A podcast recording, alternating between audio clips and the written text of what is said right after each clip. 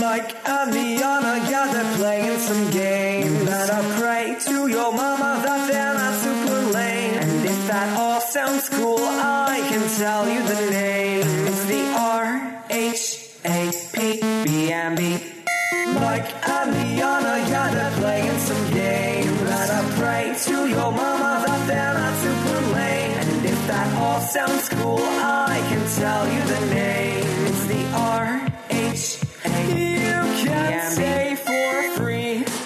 everybody, and welcome to the RHAP B&B for episode 3 of Survivor Island of the Idols. My name is Mike Bloom here to break down everything under the cover of darkness. Let me bring in my co-host first and foremost, Liana Boraas. Liana, how are you? I'm good. I army crawled my way here to the B&B and I've come out from behind my single palm frond, so I think I'm I'm ready to talk about everything in this episode. Yeah, we should say uh, Between Two Ferns is the new name of the B&B, or at least Between One Fern with Sandra. And I'm so... Wait a minute. Is it... Who's who's sneaking around the B&B, right? Antonio Mazzaro, what are you doing here? I'm doing uh, what? I Listen, I, I'm on a mission. I was specifically assigned the task of arriving here on this podcast, and it looks like I've completed. Although I wasn't supposed to get caught, uh, I'm very happy to be here with you, Liana, and with you, Jimble. Oh no. The skeletons are not going back in that closet, are they? Oh my No, elf skeletons. Yeah. Oh god. I do have Mike saved in my phone now as Mike the Jim or the elf Jimble or something like that. Yeah, I was saying, I'm, I'm not Jimble one of your elf bloom. your masked characters, Liana. Don't put the the in front of my name, That's okay? right. Just Jimble. Just Jimble, the elf who uh, talked to children in church basements. so normal. Supervised, supervised church basements, I should mention. Yeah, Lord knows those supervisors at churches are well known for, uh, you know, their their their propriety. Let's say. Yeah, well, papal proprieties aside, uh, we have a lot to get into with this episode. Very interesting season so far. Antonio, I'm keen to hear from you, especially. What have your thoughts been about Survivor 39, three episodes in? I feel like we're about halfway through the pre merge. This is really when we're starting to get a taste of what this season might be. As our resident, you know, fellow Top Chef expert, what's that taste in your opinion? Wow, the amuse bouche has been different. Let's just say the uh, Survivor Million Dollars is on the line. I'm not sure who's going to win the Survivor Million Dollars, but it sure looks like uh, there are some front runners. That said, I have been I've been pleased with the overall edit of the season. Maybe not necessarily one or two individuals edits, but that first episode was great in terms of the total number of confessionals, in terms of the kinds of stories we were seeing. The second episode it, was shorter, obviously, so the style uh, had to vary. So I think overall we've seen we've seen a lot that we wouldn't necessarily normally see. We're getting good strategy from both camps, not just the one going to tribal council. So all those things are good. The Island of the Idols thing, look, when Survivor tries these things for the first time, I think there are going to be some hiccups. We just have to accept that when they try a thing for the first time, it's not going to be a home run. They're not going to hit it out of the park. They're, even though they know how to make this TV show very well, um, they're, you know, they're playing with live ammo here. So like this is not, they, they can't just try this out in the moment and not expect some hiccups. So I do think they're still trying to find their way in terms of what should go on on Island of the Idols, what, uh, how much of that should go into the show. I know from your preseason coverage, Mike, we talked, there was a lot of talk about this grand shelter that Boston Rob was going to build, the best shelter in Survivor history. So far, all we've got is a snug, which now has made its way into the B&B. So I, I just do think they're still figuring a lot of this stuff out. This episode, I think, was very representative of that. I mean, the, the skill learned on Island of Idols was to crawl on the ground. I don't know, man. I don't know, Liana. I don't know, Mike. What's going on? Yeah, I mean that's actually a really good point about you can't really test this out. You know, there's no dream team for the Island of the Idols, I guess. You know, you just have to try it out and see how it plays. Um, but I have to ask the important question of what do you think about the 25 foot heads or how, how tall actually are they? 'Cause Sandra I did clarify. Yeah, they are 25 feet. Okay, 25. Yes, the I 25. think, I think, I think like technically like 22 or 23, but we can sort of Angelina it and, you know, round up. 90 feet. Right. Yeah. Well, I think that's what most people do, right? Like you're 5'11. I'm six feet tall. um, what do you think about those? Because that's really the important thing I need to know. Listen, uh, they're insane, and it's really funny that I think in in in many respects, I, I, and I watch for this every week. Do the play? Does the player who ends up on Island of the Idol do they have a bigger reaction to the giant heads or to Rob and Sandra themselves? And honestly, I think it's about 50-50. Like if you watch the player when they when they round the corner on the beach, they are more taken aback by the giant idols sometimes than they have been by the idols themselves, by Rob and Sandra. So they spend a lot of money on that thing, not a lot of money on maybe the immunity idol or some of the other things that are from a production element we normally see in the show. And I think that's a little bit evident. Uh, also, I think the Boston Rob one looks like Colin Stone. That's it.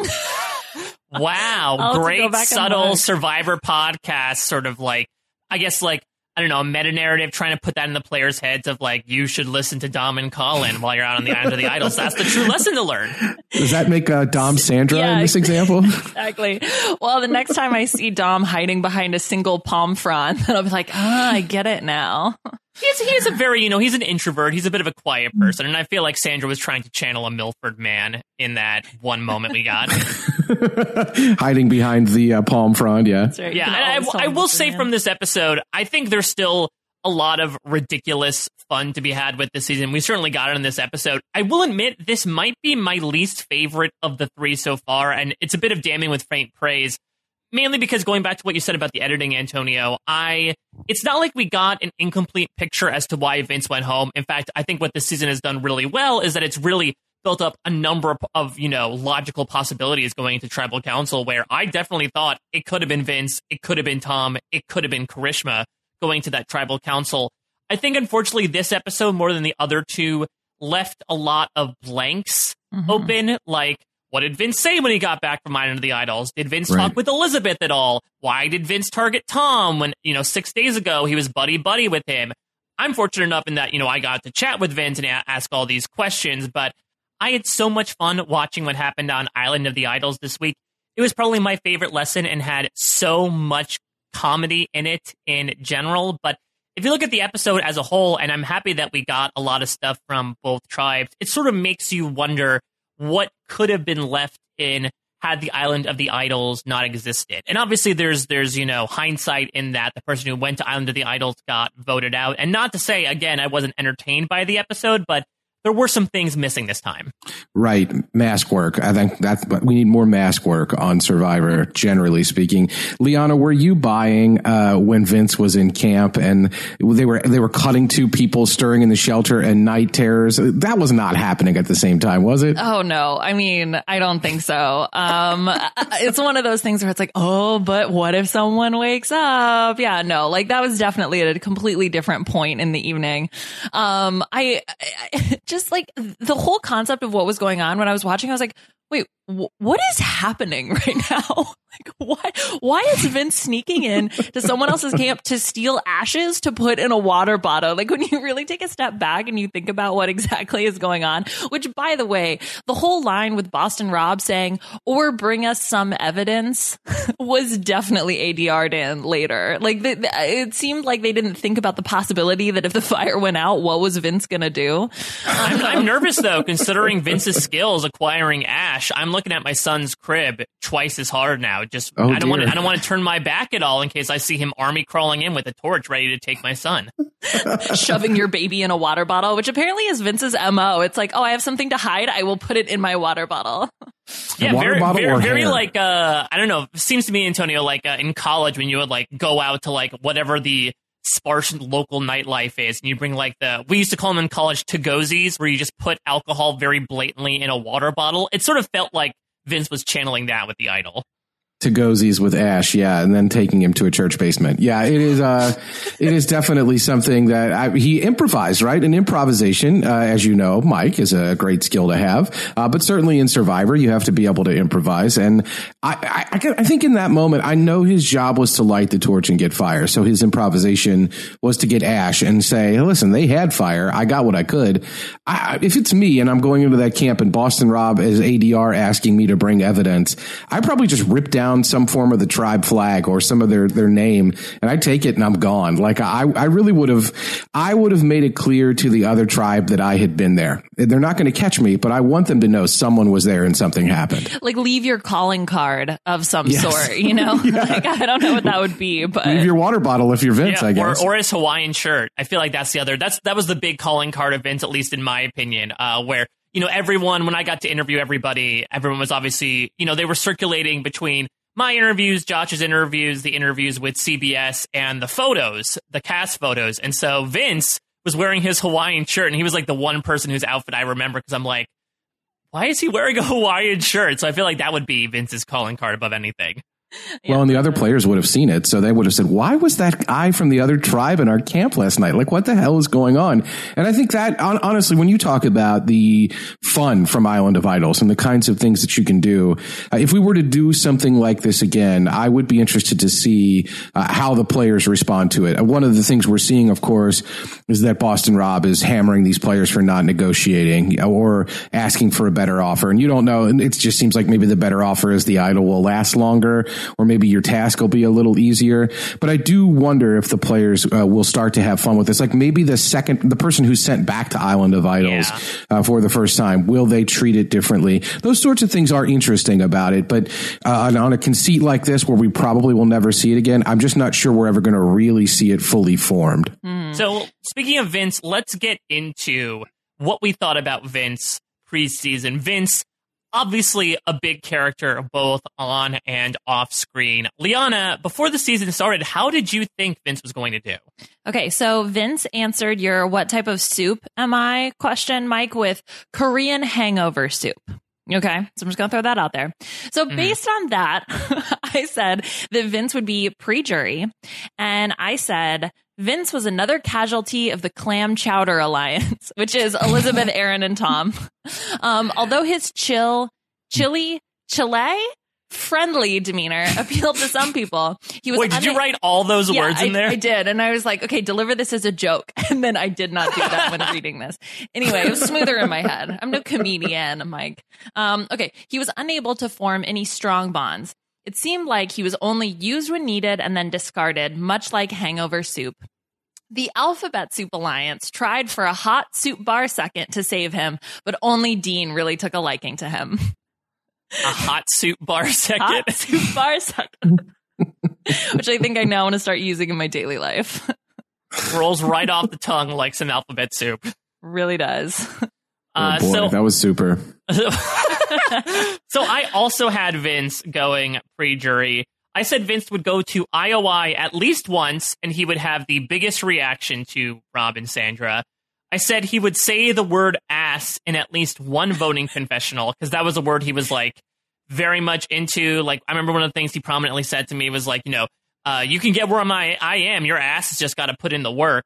And I said uh, he was going to, because remember at this point I had seen what happened in the first few days. I mm. said he would bungle the puzzle once more, which has Lairo side with Aaron this time. I said his closest ally would be Chelsea, and his worst enemy would, of course, be Aaron, since I saw only him and Ronnie vote for Vince in the one tribal council I attended.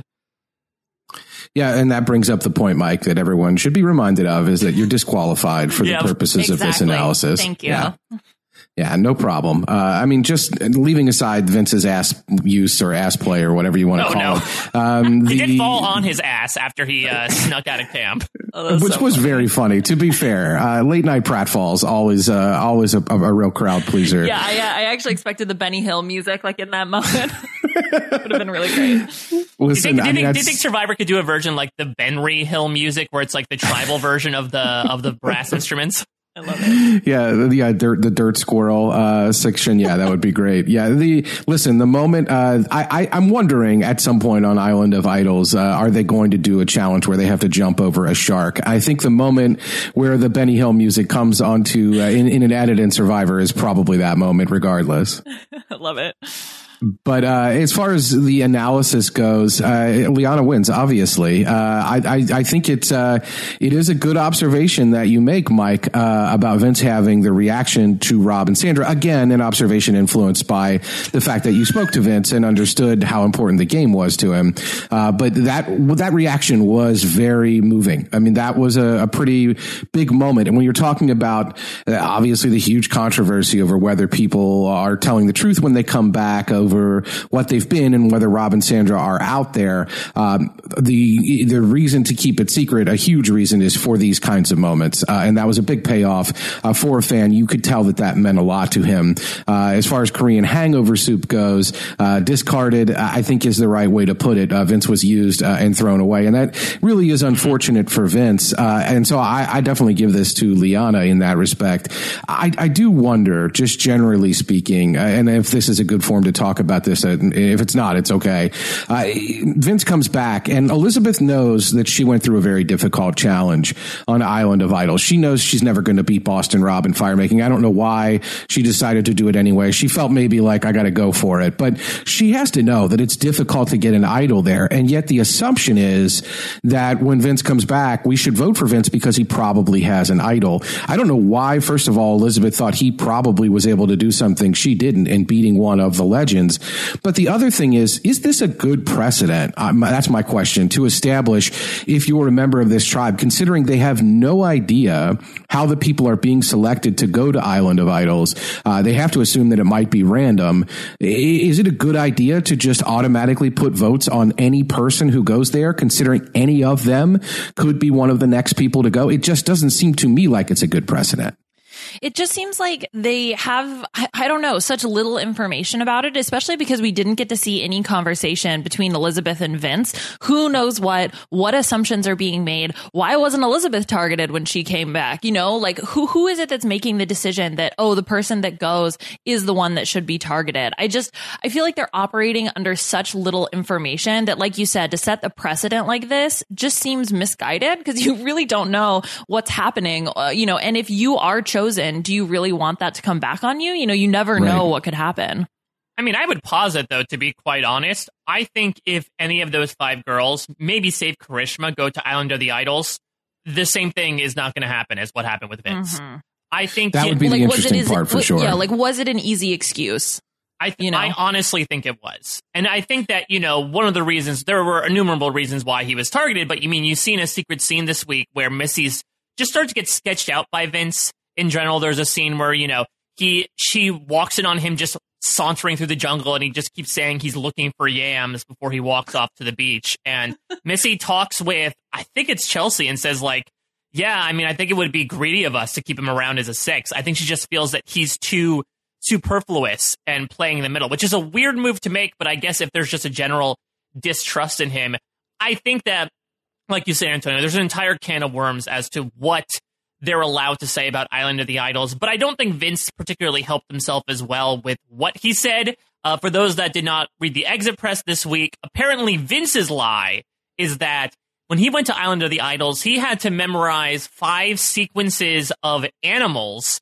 And then he had to find tiles around the island that represented those sequences and put them in order he said that he lost and his uh, disadvantage was that he had to sleep out in the, the rain with no shelter. He later told the girls that he lost his vote, but there's been a lot of talk about like he could have very easily, you know, what say whatever you want to about the, the animal memory quiz you got, but he could have very easily said like, hey, yeah, I have an idol.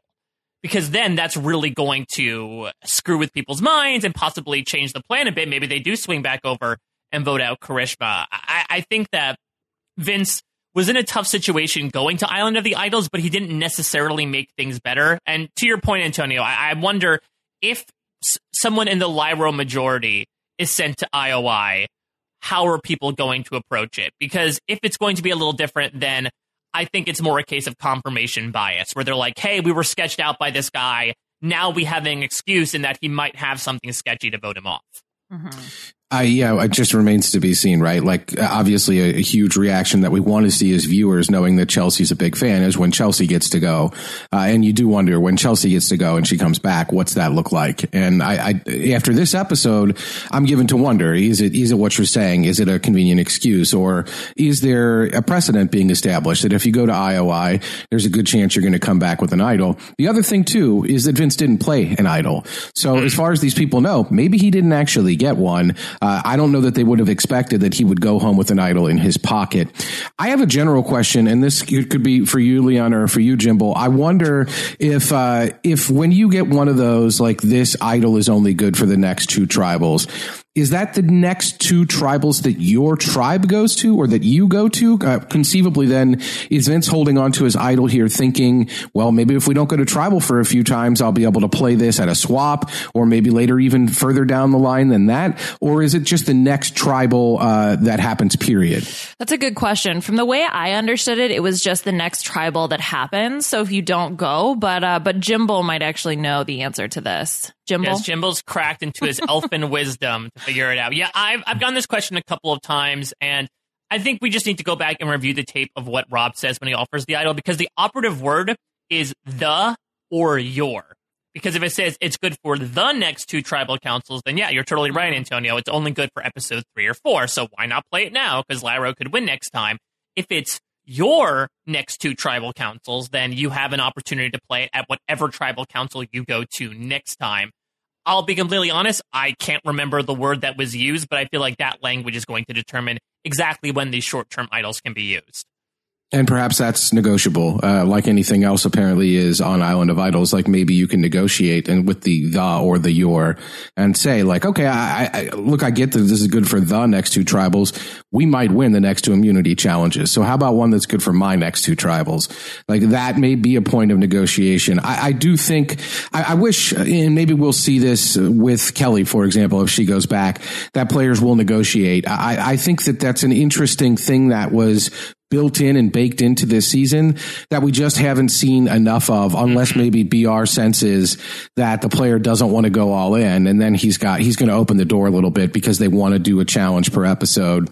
Then he'll do it. Uh, but the I, I, just don't know expecting the players to know to negotiate I've heard that talked about a lot in these podcasts like not necessarily a thing that you know to be consistent within Survivor that everything is negotiable. We've seen that happen over the course of the last several seasons with tribe negotiating directly with Jeff for things like rice.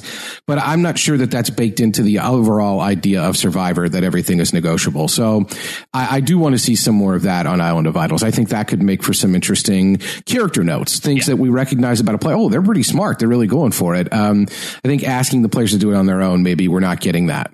All right. Well, let's start getting into some new stuff here in that last week we started trying out this concept of our guest was going to come in and teach us something to apply to the game of Survivor. Last time, we learned a buttload of stuff about Canada. Before we get into this week's lesson, uh, Liana, I know you said you were going to try to bring these Canadian facts into the real world. How did it go? I did. It was a complete disaster. So I was hanging out with some friends. We were watching football, and you know, I I tried to awkwardly segue. Also, that's like the it. least Liana Boraas sentence I've ever heard. I was hanging out with some friends and we were watching football.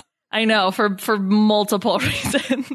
You were hanging out with friends? I know. I left my home, you guys. It was absolutely insane. There's like nature outside. Um but anyway, so yeah, so I was out with uh, I was out with some friends and and I tried to like awkwardly segue into something. So, you know, they would put up some stat up on the, you know, up on the TV and I'd be like, "Oh, that's really interesting. Did you guys know that the most popular chain in Canada is Tim Hortons?" And I just got blank stares like, okay, Liana, that's nice.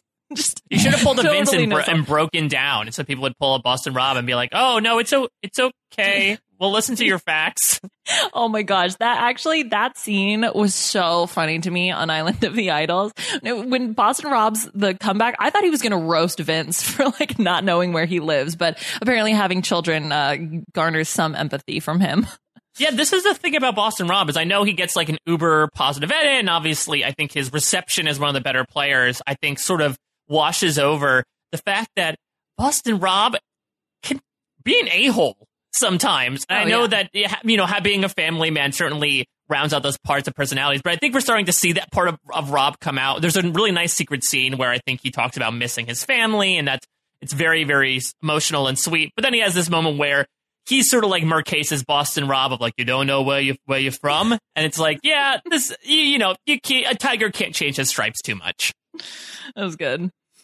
Um, People, people found that very funny, and it was right as Vince was starting to, to well up. So yeah, And uh, in terms of, I guess, my own side of it, I guess people who listen to the Down the Hatch podcast know I tried to shoehorn that into my discussion with Josh Wigler, and apparently someone fact checked me on it. So I don't know. Uh, we might need to might need to go back for 102 Canadian 102, Liana, to see if we can uh, adapt those more so into social skills. Before we move on to more fun and games, we're going to take a quick break to listen to a word from our sponsors. With everything you have on your plate, earning your degree online seems impossible. But at Grand Canyon University, we specialize in helping you fit a master's degree in business into your busy day. Your graduation team, led by your own GCU counselor, provides you with the personal support you need to succeed. Achieve your goals with a plan and team behind you. Find your purpose at Grand Canyon University. Visit gcu.edu. And we are back, so let's keep on keeping on. Speaking of social skills, Antonio, I'm going to turn it over to you, buddy. What lesson do you have to teach Liana and I this week? I have a lesson that is pertinent to survivors much more so than being able to crawl through the sand under a stick that Boston Rob is holding. Uh, and it is mainly uh, how to understand what goes on with your Twitter account. Uh, this is much more pertinent, I believe, to the survivor skill set uh, than than that crawl. Uh, I'm going to use a couple of you as examples uh, just at the beginning here, and then I would ask for your participation. Twitter, there's a lot of features I think that people don't realize. For example, there's there's no way to really do this, I don't think, within the app. But if I go to twitter.com slash search dash advanced, that's twitter.com slash search dash advanced. And I say maybe put in a time frame uh, from the beginning of when you, uh, Mike, or you, Liana, first tweeted until maybe like a year later. Uh, I get to see, for example, Mike, the first five tweets that are on your timeline. Oh, Lord. Tell me if any of these? Just these got back ring from my gig as Jimble the Elf. Hashtag elf goals. Boy, are my arms tired. Yeah. Um, let, let me uh, let me just ask if any of these tweets ring a bell. Uh, this is from July seventeenth, twenty eleven. Oh my god, yes.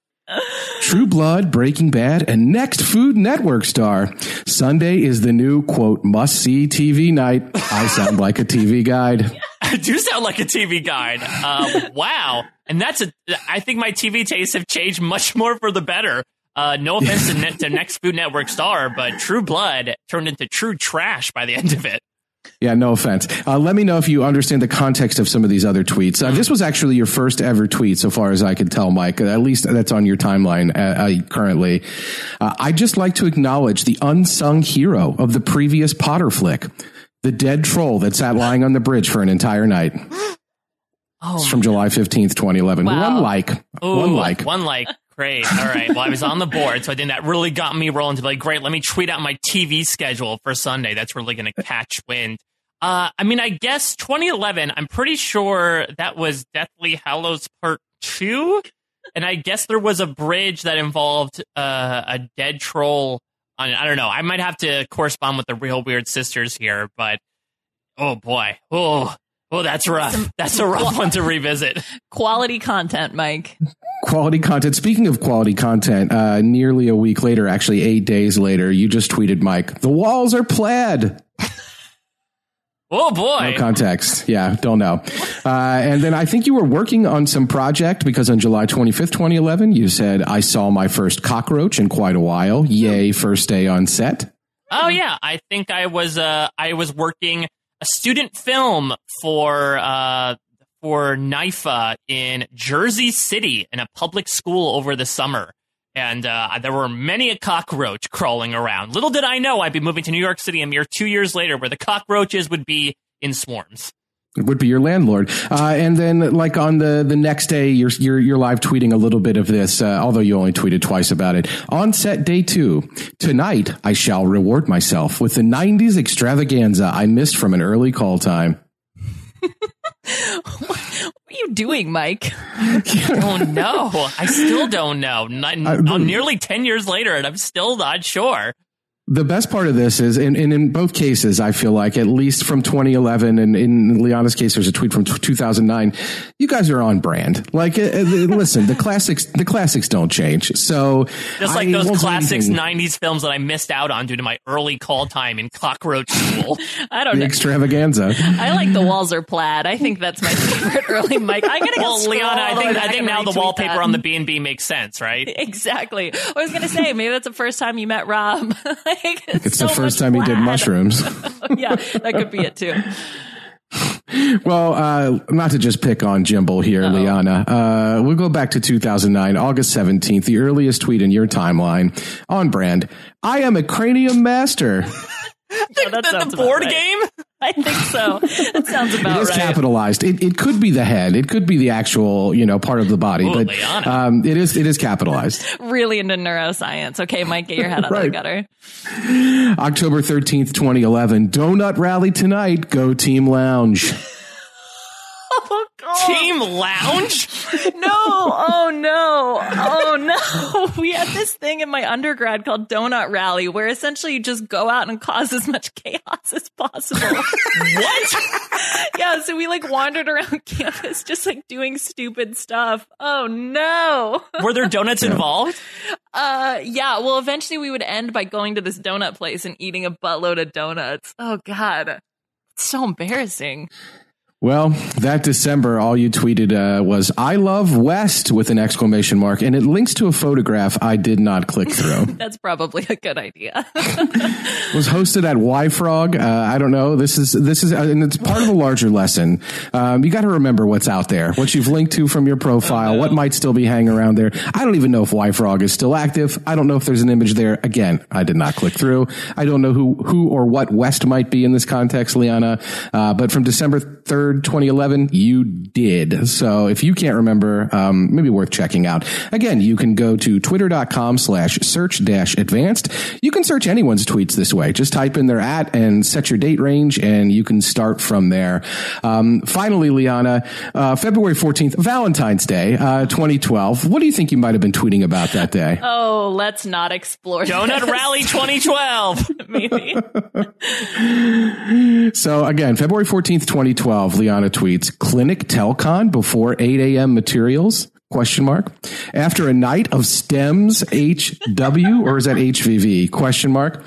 Where do I sign? Question mark. Hashtag MUDD problems. Oh my god, that's from undergrad. That oh my god, that's just me being a freaking nerd. Look Well. Liana, it's clear that you and I both were kindred spirits because we both had tweets complaining about how early times were restricting us from doing certain things. Yeah, apparently we were. J- it was meant to be, Mike. The walls, that, So- well, the walls, uh, the plaid walls just came crumbling down and we ran into each other.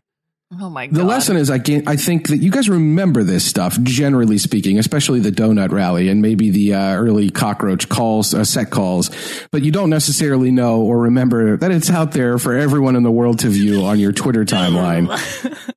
Get some tweets to delete. so that is that is here here endeth that part of the lesson. Let's just say uh, before we get into any of my tweets, uh, we, we will end the lesson there. I have deleted mine as far as I can tell. So if you're able to dig up old ones uh, on mine, go for it. You're probably uh, like Rene Herrera, who used to do that uh, as a hobby because he's weird. Um, but other than that, I, I do think that uh, that that's part of this lesson. Now, the second part of this lesson, it's not just what you're putting out there publicly uh, for people to learn about. It's also what Twitter knows about you or thinks it knows about you uh, based on what is out there privately, your likes, the things that uh, you click on, uh, some things like that. So this is an experiment I would like uh, both of you to participate in at this point. On the left, you have to go to Twitter on desktop, and then on the left side, there's a menu with home, explore notifications, etc. If you click the more button at the bottom and then click settings and privacy on the menu that comes up, from there, I would like you to click on the uh, privacy and safety section, uh, I believe. Uh, well, this is one way to do it. Uh, actually, you can probably do it uh, from a number of sections. This is the thing about Twitter is the information is there. Uh, so if you're going from there, um, actually, hold on one second. This is. More settings and privacy, like I said, and then it is uh, your Twitter data. Let me see exactly where that is. I apologize. Now they, I feel like I had this written down, and now it is moved to another section. So it's probably my fault. Uh, Twitter.com, uh, like I said, more settings and privacy. And then we want to go to privacy and safety, I believe. And I'm just trying to find the section for your Twitter data. Mike, were you able to locate it before with what I sent you? Yes, I believe so. If you just go to twitter.com slash settings slash your underscore Twitter underscore data, I Okay. think that should help. Okay. So let's go, let's go there. And Liana, do you have yours up as well? Yeah, I have mine pulled up. Okay. So this is, yeah, it's just under the general account settings in the settings section if you're using the menu. So if you go to more and then account, it's under your Twitter data and you can follow the link that Mike suggested as well. And when you get there, this is basically data that Twitter keeps about you. If you click on the interest and ads data and then click on interest from Twitter, this is what Twitter thinks about you. Uh, for mine, for example, it thinks I'm interested in things like ABC News, accessories, Ad Astra, I don't know why it thinks I'm interested in that. Adrian Lopez, not even sure I know who that is. Al Jazeera, that's probably putting me on a list Oh, somewhere. Antonio. Amy Klobuchar couldn't be more wrong. Uh, and a bunch of soccer players. Uh, Antonio Brown, definitely not interested in Antonio Brown. These are just the A's. It's also got Ben Shapiro listed twice for me. Uh, I'm zero times interested in Ben Shapiro. So these are the things I think it's that, that it, it thinks I'm interested in Brett Kavanaugh. This is way wrong. Uh, I'm curious, generally speaking, Liana, what are some of the things Twitter thinks you're interested in? First of all, it thinks I'm interested in bed and breakfasts. Whoa! Very, Sometimes it's right. yeah, terrifying, but also Wait, I, got, I have the same thing too. um, it thinks I'm interested in egg. Oh no. Well, we know that's true though. It is very true. Um, let's see. I have Devon Sawa also is up here. um, let me see. This is pretty ridiculous. Let's see. Uh, we can go sort of back and forth with these as we look through. Uh, I have animals, just the general concept of animals. I suppose I have baseball listed twice for some reason. I don't know how that happened. Uh, Brendon Urie, the lead Ah. singer of Panic Yep. at the Disco. Uh, not cake and candy and car culture. Oh, I have car culture also. I'm also interested in Google search. Which, like, how can one be just interested in Google search? Is that a thing? Oh, job rule. Oh, great. Yeah. Ooh, uh, really. I have college life and combat sports. They go hand in hand there. Oh, and combat Copa Copa Sudamericana. As You like South does. American soccer, Mike? Apparently. Oh, I also have Devon Sawa. Oh my God, that's so funny. Oh, I'm just So- interested in music in general. Just generally Yeah, speaking, I'm interested in Doctor. Uh, by the way, you should be unchecking some of these if they're not appropriate as you go throughout, so Twitter does not continue to think you remain interested in this sort of thing. This is how they make ads for you. This is how they show you tweets that other people like. This is how they they show you what they think is relevant content to you. The trends for you section is built around this sort of thing. So it says I'm interested in Eric Trump, for example. Lies. I'm unchecking that. I don't want that. It says I'm interested in fake news. I'm interested in fake news. Does that mean they're going to provide me more Yeah, of exactly.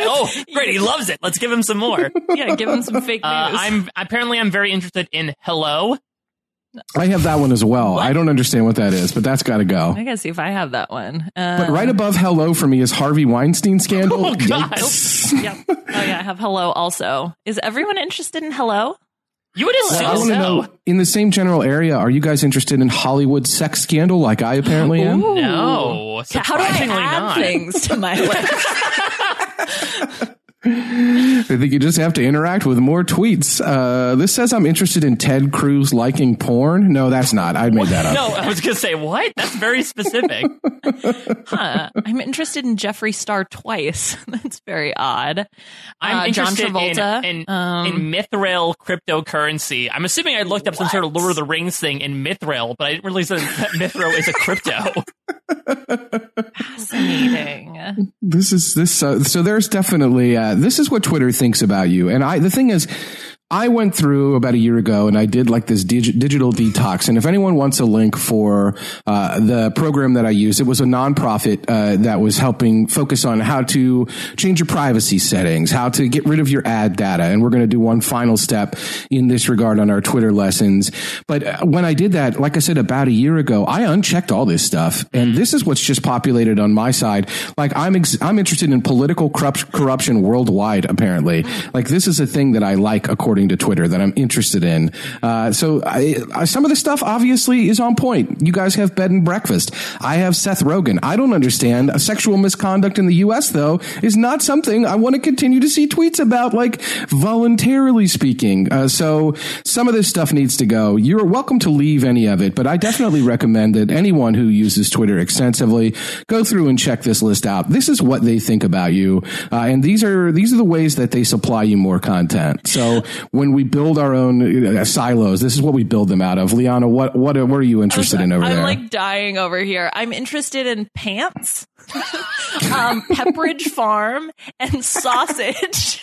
Whoa, pants and sausage. Oh, I'm interested in pants too. this is so. Why am I not interested in pants? Why is why why is pants not on mine? Yeah, I, I actually more so judge you for not having pants on your thing than we do for having pants on ours. Yeah, is are you wearing pants right now? No, no, no, no! Don't tell me that. oh my god! Liana, does yours uh, do your interests include cranium and donut rallies? Yeah, I was Oh gonna my say like gosh, I'm very I surprised mine doesn't include like cockroaches, next Food Network star, troll. I think it's. I mean, it seems to be interested more in like recent things. Apparently, I'm not sure. My I also I also are on have in all caps East and West. So Oh. maybe again that's another reason why we're linked together, but neither North nor South. Ah, Liana well. loves West, and Mike does not like the movie North. So there you go. Uh, my W's are on point. I have in a row whiskey, wine, wolves, and Wu Tang Clan. Oh, that's awesome. That's like your Mount Rushmore, Antonio. It really is. It's perfect. I have no complaints about that in any way. Oh, this is so funny. I really urge everybody to go check this out. This is so hilarious. And again, you can just you can get there really just from the, the direct link that Mike provided. Uh, and actually the direct link to the Twitter interest is twitter.com slash settings slash your underscore Twitter underscore data slash Twitter underscore interests. So that's your underscore Twitter underscore data slash Twitter underscore interest. Wait, wait, wait, wait. That's a- so do any of us have Survivor listed as an interest? No, but I'm into Ooh, soup. So, Close enough, I guess. But no, Do I don't I have, have Sur- Survivor. I don't have Survivor. I have- I don't have Big Brother. Like I what? have Sturgill Simpson, Sunderland, Super Mario, and Syrian War. No uh, Survivor. Yeah, I got the Syrian War also. but ah. yeah, like no Big Brother, no Masked Singer, like n- no Drag Race. Although I do I have guess. I guess it doesn't get that granular. I don't know. I see like Star Trek and Star Wars, but I guess when it comes to specific TV shows, it hasn't gotten to that point yet. So okay, so remember the the lesson in episode two where it was like, oh, you have to listen to people to make connections. Is is that what's happening here? like, Mm. Twitter is just playing a really good Survivor game by listening to all of the things apparently I like. yeah. So ironically, not listening to all the Survivor tweets we put out weekly. No, apparently not. I wonder sometimes too. I mean, I don't know who uh, is on who is tweeting on behalf of Syrian war or who their PR people are, but maybe oh, maybe organizations and companies. I don't know the the nexus between the data Twitter collects and the advertisers who purchase the data. Uh, so, for example, are is somebody like Ryan Reynolds, who I apparently like, uh, is Ryan Reynolds' publicist saying, "Hey, Twitter, I want to send ads to Ryan Reynolds fans. Can you please make Ryan Reynolds an interest on Twitter so that we can target those people?" Uh, the concern about fake news is relevant in that regard as well. Like, I just I don't know the nexus here between the specific categories that are created because it is odd, right? That Questlove is on my interest list, but Jeff Probst is not. I, I don't I don't get that. Uh, I'm not I'm not saying I don't like Questlove, but I am saying that I've definitely interacted with a ton more tweets about Jeff Probst and Survivor than I have about the Roots or Questlove or uh, Jimmy Fallon. So I don't know ultimately how they're making these categories, and that's yet another reason why I think it's important for us to be mindful of what these programs and what these companies think about us because we don't know exactly why they're gathering this data or how they're using it. We just know they are gathering it. And that can be scary because we, we know that at least over the last few years, there have been specific examples of how it's used negatively. Uh, and in the survivor context, I, I don't know the lesson, but I definitely know it's better than crawling on the ground. Well, no, here's the thing. Uh, now you're sort of like giving me a brain blast here. The cockroaches have crawled out of the recesses of my mind. So obviously, like Liana said, last week we learned about the importance of listening. I feel like what you're imparting, Antonio, is the importance of talking. This idea of loose lips sinking ships, in that all these came from not just, you know, everything that we tweet about, but just things that we interact with. And I guess when you're in Survivor, you have nothing but downtime. And I'm, I'm assuming you're going to say a lot about yourself, but certain things you might say about yourself might catch on somebody the wrong way. And so even though you are out there as yourself and, and you want to interact with these other game players as people, maybe if you reveal a bit too much about yourself, they can utilize that data and use it against you possibly.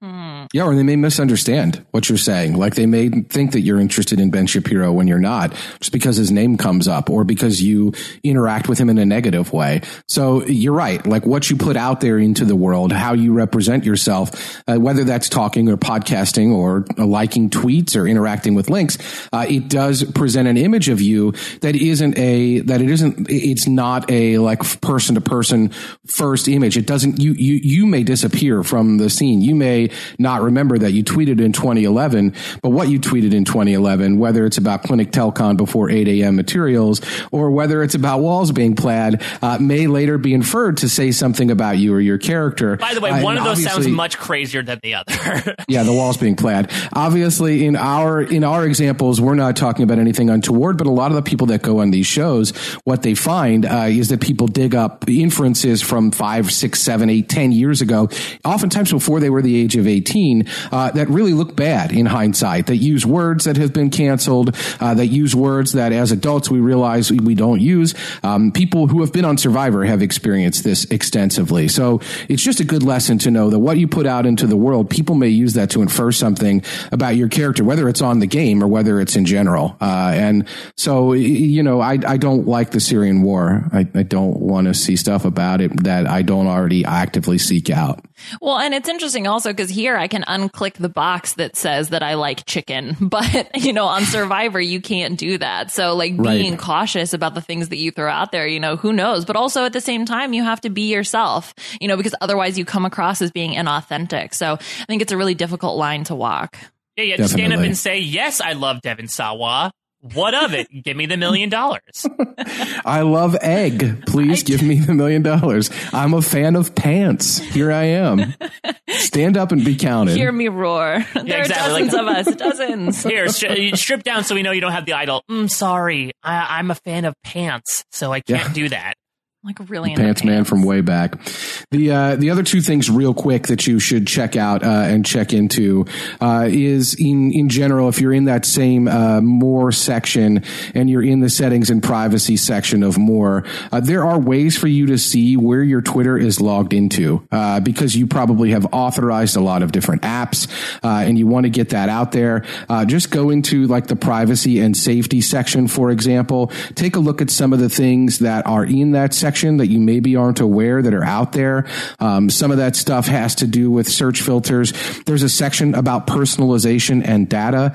I highly recommend everybody just turn that off. Um, you may want to see some ads that are personalized to you, but this is the thing. It shows you personalized ads, personalized based on your inferred identity, uh, personalized based on the places you've been, track where you see Twitter content across the web, share your data with Twitter's business partners. You can turn all that off in the personaliz- personalization section of your account settings on Twitter. Again, they don't make this super easy to do on mobile, but on desktop, if you're in that settings section and you're poking around, you will find all the relevant information you need. Wow. But how will I be able to get personalized tweets from Eggland's Best? Eggland's Pants, the newest brand. It's a valid question. You can always follow Eggland's Best and see all of their uh-huh. tweets. Oh. Very true. Well, Antonio, yeah. thank you so much for teaching us how to sneak into Twitter's behind the scenes. You showed us on the map a back way in for us to uh, look through exactly what's being displayed there, what night terrors are available on this platform. You try to get there while they're sleeping. It's much easier. exactly. And while they're in night mode, leave I with, guess. Is, leave is- with their ashes. Yeah. Well, let's start moving on here to talking about the survivor players of this episode. And when I was watching this episode, with all of the round robin stuff going on on Vokai, Dan said something along the lines of, you know, a win for the tribe is a win for me. And for some reason, my weird brain with plaid walls got me to survivor campaign slogans. Maybe it's this idea that, you know, with the proliferated Democratic pool, there's been a lot of town halls. There's obviously been a, just a lot of, you know, campaigning at the forefront.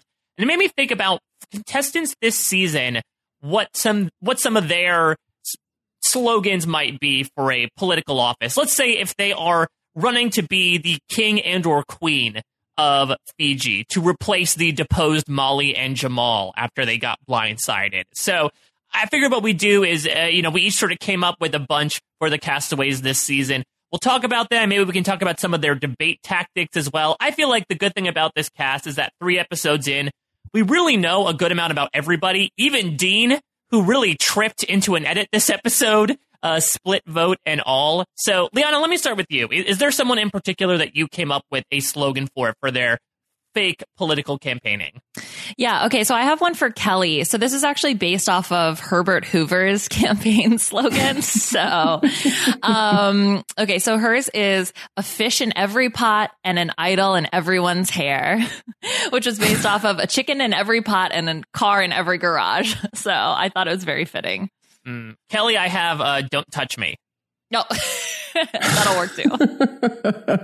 I didn't have anything for Kellee specifically, but I really like that Hoover example because wasn't he running in like the late 20s in the Depression and he wants everybody to have a car in their garage when most people don't even have garages? Yeah, exactly.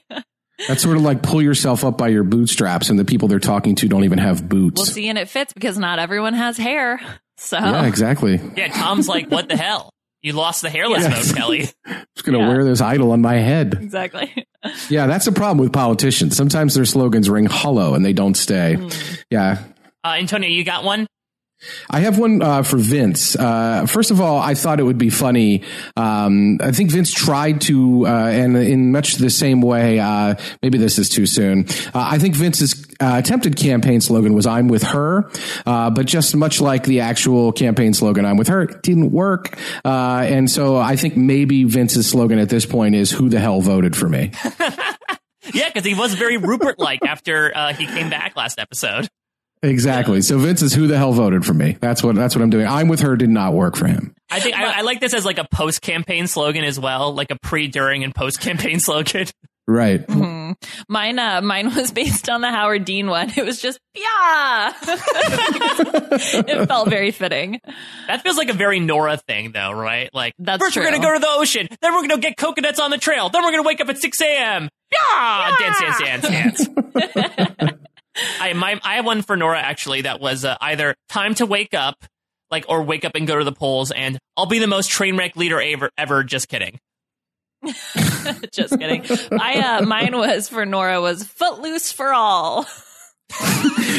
On a somewhat related uh, note for Jason, I just had no dancing. Yeah. He's the leader of the no dancing party.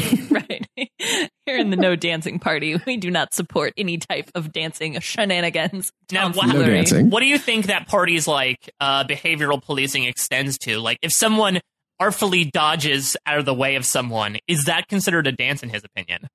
Ooh, the artful dodger. That's a good question. We have to get him on. Uh, we have to really get him on the record with that. When he, when in the debates, we really have to nail him down uh, with regard to that answer. Like, is it just dancing that you do you, you don't support, or do you not support artful dodging? Another. Yeah. Well, we Right. can bring in Ron Clark as the expert here to like really define what is dancing. I know it when I see it. Yeah, that's, that should be what he's teaching lessons on. Like, screw all the, the core curriculum stuff. Uh, well, speaking of debate stuff, this wasn't a, a slogan, but one of the other reasons why I came up with this game is I don't know if you guys noticed, but Tommy talks with his hands very deliberately Yes. when he's giving Yes. confessions. It felt very much to me. I don't know. I was thinking mostly of uh, Will Forte as Tim Calhoun from SNL, where he would like read Yeah. the cue cards and, and purposely move his hand like he was a bulldozer or something. But like Tommy's hand movements remind me like he's in a debate and he's like very calculated with everything he says. Yeah, well, I think Yeah. that, that that's actually very fitting because I feel like his survivor game has also been something that's very cautious and then he wants to be very deliberate, you know, doesn't want to make any sudden moves. So I think that that totally makes sense. He does look like he's spanking the air, uh, which I think for some political candidates is also a, a dangerous Well, proposition and to to, be fair, put forward. Ron Clark also loved to spank the air when he taught the comma dance. So I think it's just another thing where the apple doesn't fall too far from the teacher's desk.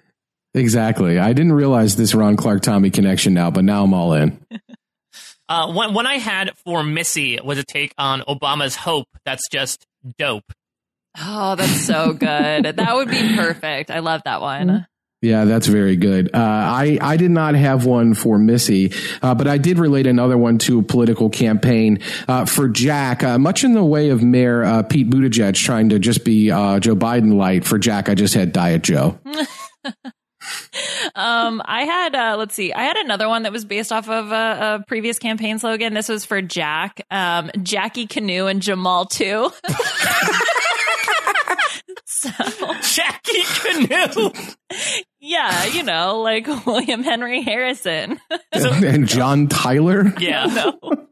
Yeah, because he was because he was the big hero at the at the Battle of Tippecanoe. Yeah. Uh, well, and I don't know. Hopefully, uh, Jack will also last thirty days plus in office. Oh, and dear. I don't know. Does he have a coat? yeah, exactly. How Well, do d- can I have William Henry Harrison? Can I have your coat, William? William. yeah, it's so good. How do you think it? Uh, how do you think it felt to be John Tyler? Like you just tacked on to that slogan. Uh, Tippecanoe. Oh, and Tyler too. Like he's here as well. Right. Also, that guy. Yeah, also John Tyler. Yeah, history's forgotten man. Yeah, I, that is. Can I have your coat? That's really funny. Uh, maybe maybe Jack will uh, make it thirty days. Maybe he won't. Uh, I actually came up with a couple for Sandra and Boston Rob Yes. as well, even though they're not in the game. Uh, Sandra, I think there's a couple. Sa- Bernie Sanders currently, uh, you know, running, raising a ton of money. His campaign slogan right now is "Not me, us." I think Sanders is just not me. Yeah, that's great. You, not me. The uh, the one I had for Boston Rob was at least I know where I'm from. Oh wow, Boston Rob taking a very aggressive stance in his political platforming. Damn. Apparently. Yeah, it's right there in his name, you know. like, obviously, hopefully, everyone knows where he's from. For mine, for Boston Rob, I just had I just had uh, chiropractic. Are they legit? I would love Still him being like, favorite and if. I'm elected, I'm going to make sure that we bring those chiropractors to justice. I like BR sounds like Kennedy. That's yeah, great. BR I- equals yeah. JFK. Oh man, let's see. I had a I had one for uh, for Tom, but this is more like if Tom were running for I don't know, like middle school president. um, Tom is Could you imagine like big old Tom in middle school being like, all right, uh, let's make sure you're like be president of eighth grade. Yeah, exactly. and then he's got a sign. Tom is the bomb.com. Good afternoon, fellow children. it is Yeah, well, me, yeah. your peer. Well, he has a bunch of idols hanging from his head. Uh, I had one for Karishma that was be the bone because she cut through her hand and could see her bone. Yeah, that was so weird. That whole situation. I don't know. I feel like that's where I started to question the editing. I was like, why is no one coming over here? She's like crouched over on the ground. It was very bizarre. Yeah, For Karishma, I, I thought the Ben Carson campaign slogan "Heal, Inspire, Revive" would also be appropriate. Oh, that would be good. Yeah. she did say she was conservative, so Well, it's so it's so interesting. Yeah, I agree, Liana, about that whole scene because like she had such like I honestly can't tell if the histrionic reaction she had was warranted or whether everyone's like, oh, Karishma did this all the time, or I'm obviously no judge as to cuts of like. I would generally believe her if she said she could see down to the bone, but honestly, from what we saw, it looked like a little cut. I mean, she didn't have to be medevaced, just bandaged up a little bit. So honestly, I have no idea what to make of it. I guess with Karishma's edit in general, we're supposed to believe that it was just like her overreacting, but I don't want to like downplay anyone's injury, right? Yeah, right, exactly. And that's the thing is that, you know, she, uh, we didn't really get to see it, right? She clearly was injured. So I don't want to say anything, you know, it's, it's her injury, but at the same time to, I, I don't know. You're, again, I think Rob talked about this, but like, you're so bored. don't you want to go over and, and say something? I don't know. Yeah, I mean, they definitely showed that she was on the ground and people were standing right nearby. That wasn't a Vince wakes up somebody with a night terror scenario where the things were happening at two different times. Mm-hmm. This was happening in real time with people standing a few feet away. She was on the ground with pain in her hand. So it is rather surprising that no one came over. Yeah, bizarre. Uh, speaking of Lairo, I have one for Dean that simply don't split the vote. oh. I had a very similar thing for Dean. I also had Dean for America for Dean. Speaking of Howard Dean. Oh man, the Dean the Dean scene. Um, so the first thing that happened is they're walking to the boat, which yes. I love the random dude on the boat, by the way. But they're walking to the boat, and Dean like trips on something or steps on something and goes, "Ouch!" And I thought that was going to be his highlight moment of this episode. And then he goes on to say, "Let's split the vote in front of everybody," and then quote himself in the voting confessional. This was quite a coming out party for Dean. I am so happy about this because Dean was quite a character from when I met him preseason. I was a little disappointed that we didn't see him in the first few episodes. I feel like part of it is, as Ronnie told me in his exit interview with me, Dean sort of kept to himself in those first few days. So maybe that was represented on the island. But I mean, listen, uh, in the Survivor South Africa coverage, I was able to create a Doof of the Week award. And I, I feel like Dean is starting to get into Doof territory, which I love. Uh, let me just say, Doof is not a disparaging term, in my opinion. Not whatsoever, but he did so much doofy stuff this episode that it made me so happy. Doofs have won this game, so it is not you, you, can you can doof your way to a million dollars in Survivor for sure, and I could see that happening uh, with Dean in that he didn't stick his neck out, so he hasn't made any enemies one way or the other. And this is a goofy moment that was awkward and hilarious at the time. Didn't seem to stick to him in a negative way. He talked about it. He got to say it in tribal council, and they did split the vote. So my man was right about it. It was just a, a very hilarious moment for sure, uh, and all all he has to do is punctuate it with a Howard Dean scream, and we're we're full on Dean for America territory over here. Yeah, I did also have Dean. Yeah, also just because of the Howard Dean connection. um, yeah, I thought that was so interesting. I mean, it is better to be a doof, right? And uh, and he was someone who did the puzzle, right, and was zero mention. I mean, if you count that, he basically just handed pieces to Karishma for yeah, most of it. True. That's true. That was his role. Um, but yeah, I mean, he seems to be in actually a pretty decent spot given all of the doofiness. Right. Could be a lot worse. I mean, he could be getting suplexed by Elaine, uh, who for her campaign slogan, I just had suplex city on a hill. Oh yeah, uh, I, so. I, put, I, put, a suplex to the polls personally, like when, when Pokemon go to the polls was a thing. oh God, it was a thing. Is that not in your Twitter uh, mentions or uh, targeted ads? Um, I did say I like Pokemon, which was odd for me. I think mine had Pokemon Go actually as one of my interests. Um, so mine for Elaine were all cumin based. Um, so cumin together as one. We're cumin for you. Cumin home survivor or yes, we cumin. that, that last one's it. I think we got it. I mean, why didn't Obama think of that? I'm a little worried people might not pronounce it correctly, though, and then you're in a very different circumstance uh, if you didn't have the acumen to pronounce it correctly. Right. It's uh, coming. Uh, thank you, Teresa yep. Giudice. yeah. oh, these walls are plaid. Oh, their walls are plaid. All right. Uh, does anybody have anything else uh, for the? No, I'm ready. I'm ready to close up these polls, but I think we've jump started everyone's career pretty much. So I'm, I'm I'm excited to see where they go from here and who ends up getting elected king and queen and who ends up freezing to death during their inauguration. Yeah. Oh dear. Um, okay, so I, I just I want to briefly touch on this. Um, but the the person who had the night terror at the Vokai tribe, apparently it was Tommy. So somebody tweeted out like, "Oh, who had the night terror?" And Matt Van Wagenen responded, "It was Tommy," which is hilarious, by the way, that it was Matt Van Wagenen. And then Tommy tries to play it off like, "Oh, ha ha ha! I was dreaming about pineapple on pizza." I call lies here. So what do we think Tommy was really dreaming about? Having his hands cut off so he could no longer talk? Yes. Without yeah. my hands, who am I? How, how, do I how do I do this? I I think that well, first off, the timing not terror night terror noise was horrific. Like it's it sounded one of the reasons why people didn't realize it was Tommy is because it sounded so guttural. There's also this really cute moment where Jack, who's sitting next to him, like wakes up and like almost throws himself on top of Tommy as if to shield him from something, but also to wake him up at the same time. It was really cute. Yeah, it was really sweet and really cute. I, you know, because it's at the same time I was trying to think like maybe these two things are connected with Vince sneaking into the camp. So maybe Tommy's like, oh no, the fire, the ash. Where did all our ash go? Oh yeah, so you think maybe this was after the fact and he realized it and just sort of like, or he had like maybe he had a premonition, like Yeah, he had exactly. a dream and like was trying to warn Vokai about it, and they what they were they had no way to listen to it. They're like somehow connected. I don't know. Maybe he was dreaming about uh, 25 foot statues falling down. I don't know. He had a premonition that Rob and Sandra were on the island. Yeah, no one has told him, so he has to just dream it. This is all.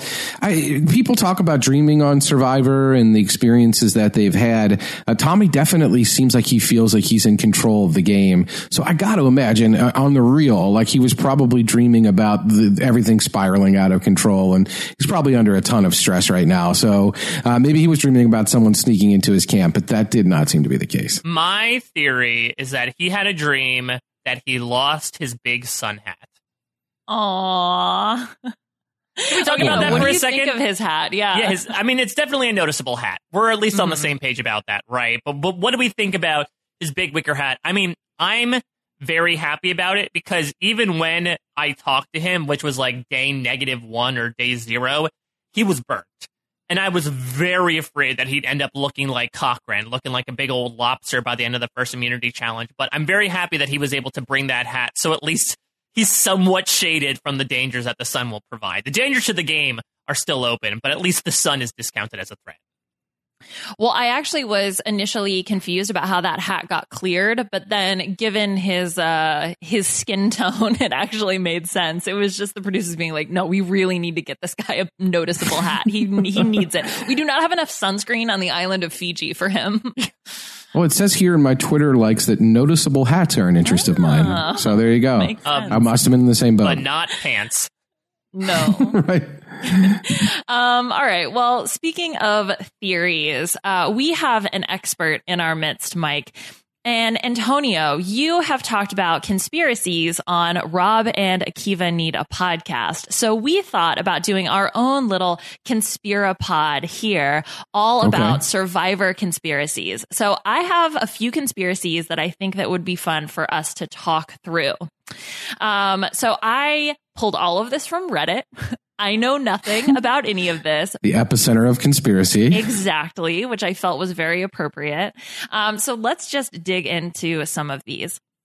All right. So the first conspiracy theory that I have is that Fans versus Favorites 1, Micronesia, was supposed to be All Stars 2. Here's some of the supporting evidence. So apparently, um, Coby from Palau confirmed that Micronesia was originally All Stars 2 and a cast of people were all suddenly dropped. So, quote, he said, they called me back for the first fans versus faves, and then I was dumped two days before leaving with a handful of others with no explanation. He lists Twila, Shane, Terry, Yul, and Courtney as other people. Uh, so I don't know what you guys think about this. Mike, apparently you talked about it on, on, uh, historians, maybe? Mm-hmm. Yeah, we did, and I, I basically used Coby's uh, word as evidence as to whether why that was the case and why, for some reason, they decided to you know cut it the cast in half at the last second and make it a fans versus favorites. It would make sense in terms of timing. They did All Stars in season eight. It would make sense to do another All Stars in season sixteen. I mean, it'd be interesting looking at what that would be like. Maybe there were some trepidations based on how the first All Stars went about whether it would happen again it turns out it was sort of a similar outcome in Micronesia in that two of the people that were like, why are these two people returning end up making the final two. Uh, so it's sort of, you know, was an inevitable outcome as it is. But I could see evidence how, look, I feel like with the survivor planning process, like, I don't know how soon this cast was assembled before the idea was ditched into fans versus favorites. This could have just been some exploratory calls and then they decided to ditch the concept. It wasn't like, hey, it's two weeks out. By the way, you don't need to go out anymore. Mm-hmm. Well, and the other part of this, and this is where the conspirapod talk comes in, you have to ask yourself, like logically, does that then mean that the, the Chet Welch, they, just have Chet Welch on speed dial and they call him two weeks out and say, hey, you want to be on Survivor? Or was it possible that maybe they were playing one plan against the other? Did they maybe, were, were they maybe considering a new players season or an all-star season, depending on what they're doing? Do they have people like Mikey B and Joel and Chet uh, and Kathy Sleckman and all of the fans, uh, if you will? Did they have those people uh, just on speed dial or, or what? Like, because you, you can't just grab people two weeks out and put that cast together. I mean, some people might suggest that that cast represented a hastily assembled group of people. But I mean, you've got Eric Reichenbach. You could probably ask him. I'm sure he would tell you, like, what, and he's probably out there on record somewhere that could be revealed. Like, what was his casting process like? When did he call or when did he apply? How soon in, in advance before the season was he told about it? Uh, or, or what, what does that look like as compared to a normal casting process. And that's the, the part of this that I just don't know. It makes sense that there were a lot of all stars on the table that they maybe cut uh, when they came through with the final cast of all stars. Does it make sense though that they had these people just ready at the last moment to replace those people? That's the part where it's a little more questionable. Right. It seems like are these the people that they really wanted to go with that they felt so strongly about? Um, but someone else um, on Reddit said, I swear, as well, somewhere Mark Burnett or Jeff said that they were going to do an All Stars too, but wanted to explore quote other themes once they saw actual fans audition tapes like Eric's. But, you know, you need a whole cast, right, of fans if you're going to do this, right? Was Kathy Sleckman like, oh my gosh, we just have to have her on TV? Well, you know, no, I, I, I actually feel like with Kathy, that's fine. I feel like That's if you're true. looking at the, uh, if you're looking at like a Chet, and I could maybe, maybe uh, Chet's appearance is more so lending credence to the theory that this was planned two weeks ahead of time. That's fair. That's fair. Chet might be like, oh, okay, I'll try to hit up the gym as much as I can, but I'm not entirely sure about that. But yeah, I, I think that, I mean, I also know there was something uh, along the lines of like, there was an article in People magazine or something that was saying like, oh, uh, there should be, there's apparently rumors of an upcoming All Stars 2 season featuring these people and fan favorite Jeff Wilson from Survivor Palau, aka the guy who tripped on a coconut and quit in episode 3. Ah, yes, fan favorite, of course. Right, and a lot of times, and this was this was something that Rob and Josh did on the evolution of strategy, as well as I'm sure you've done, Mike, on Survivor Historians.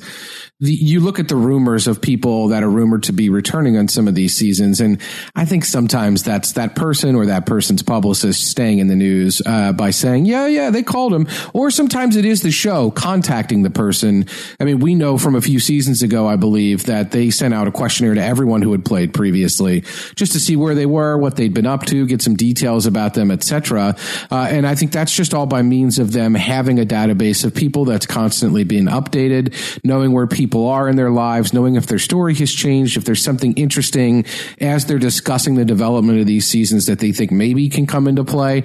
So that is, I think, part of their overall process. So when some of these individual players talk about having been contacted for potentially appearing on a season, I'm not entirely convinced that means the theme was locked in and then they changed it. I think it could mean, generally speaking, that they're debating a theme uh, or that the theme is in the works and maybe they're looking at different options. And so, it, it, to me, this this conspiracy seems seems more likely um, that they contacted a bunch of all stars not knowing exactly how they wanted the season to go, and that it wasn't a, a last minute switch where they bailed from a full all stars to a mix. I, I it was probably a switch somewhere in the middle if it was a switch at all. All right, all right, all right. Now, here, here's my big theory, and roll with me on this one if you'd like to.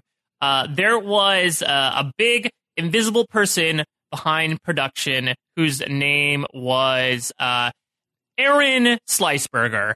And he loved to slice burgers. Uh, and Aaron Sliceburger was like, You gotta do another All Star season. Do it for me. AS. Aaron Sliceburger. And they said, Oh, great. That makes sense. We'll do AS. We sort of like our secret nod to you. And Andrew, unfortunately, or Aaron, unfortunately, had to uh, leave due to personal reasons and was replaced by a guy named uh, Frederick von Freierstein. And he said, All right, uh, I guess you're going to have to name it after me now because you made that blood oath. And they said, Oh, crap. Okay, FVF, what the hell does that mean? And they sort of had to come up with a theme based on that. Uh, I'm just going to first say that I think Mike's hungry based on the names that he's chosen. Uh, I can really go for some slice burger right now. yeah, but I like I like the fact that it's Aaron Sliceburger the second, right? Because I feel like if it's going to be All Stars two, yeah, um, exactly. yeah, yeah, no, it was Aaron, and then Aaron brought on his son. It was very like uh, it was very unhealthy business practices, but he was able to get his son on the uh, behind the scenes. right. Yeah, um, I'm going to go with no on that one, Mike, but I appreciate the effort. I think it's plausible. Oh, okay. Right. Yeah. Thanks. Thanks, Antonio. Well, you are the expert, so that definitely Yeah, no problem. Um, Stamping it so plausible. on, uh, okay, so I know on Renap, didn't you guys have a scale of like one to something, like one to Shaq or whatever, like whether or not this conspiracy was was valid?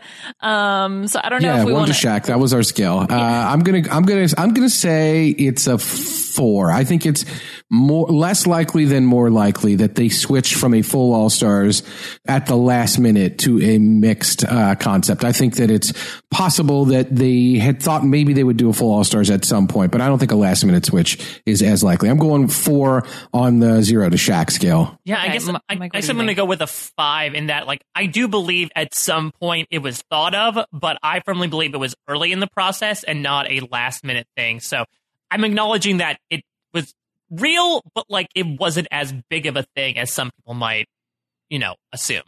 Hmm Well, so uh, I'm confused by the scale. Do low numbers mean we believe it, or do high numbers mean that we believe Yeah, it? do we I believe in high Shaq or not? believe It. Is Yeah, it high mean we believe it. like I believe Shaq exists. So uh, okay, I don't know. I think this one's probably pretty likely. I guess I'll go with a six out of Shaq. I don't know what that means. um, just it's a because. spy Shaq. Yeah, like I could see it. I think also that that I'm, I'm, you know, I'm big into numbers. I don't know why numerology wasn't in my interest list, uh, but the, you know, the fact you have eight and sixteen, I, I, I can see it. Yeah, I'm surprised that like the number three was not in your interest, Liana. Right, yeah. Um, or 69. Uh, all right. So let's get into our next Nice. conspiracy theory. Um, so this is all about Sash, uh, being expelled from Nicaragua, Nicaragua slash offering to pay for Jane's mortgage. Uh, okay. So this is the description that I have. Um, at the tribal council where Jane was going home, Jane told everyone that Sash came up to her and tried to make a deal with her. If she can get the jury to vote for Sash to win in the end and Sash ends up winning, he'll use part of the winnings to pay off her mortgage. Uh, so when Jane drops this, Jeff and the other producers freak out since obviously that would be against the rules. They stop the tribal council, stop filming, and several of the producers went through the footage of the day's events trying to see if they could find evidence of this happening. Um, had they been able to find the footage, they would have eliminated Sash. Um, but after some hours of searching, they couldn't find the footage of him actually saying this. Um, and so they couldn't eliminate Sash because they couldn't find the proof. So they went ahead with tribal council and Jane got voted out. So, Antonio, what do you think about this conspiracy theory?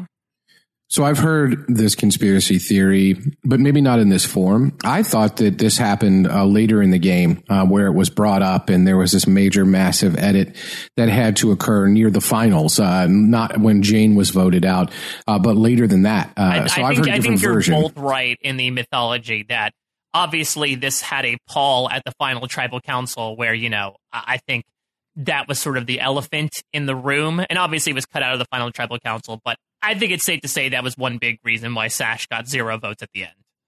So, Mike, you're stamping this one as instantly plausible. This is something you've heard as well. It's something I've heard of as well. I mean, it, look, I, I feel like there are certainly things that are being said and offered out there on the island that are neither kosher, kosher nor make the edit.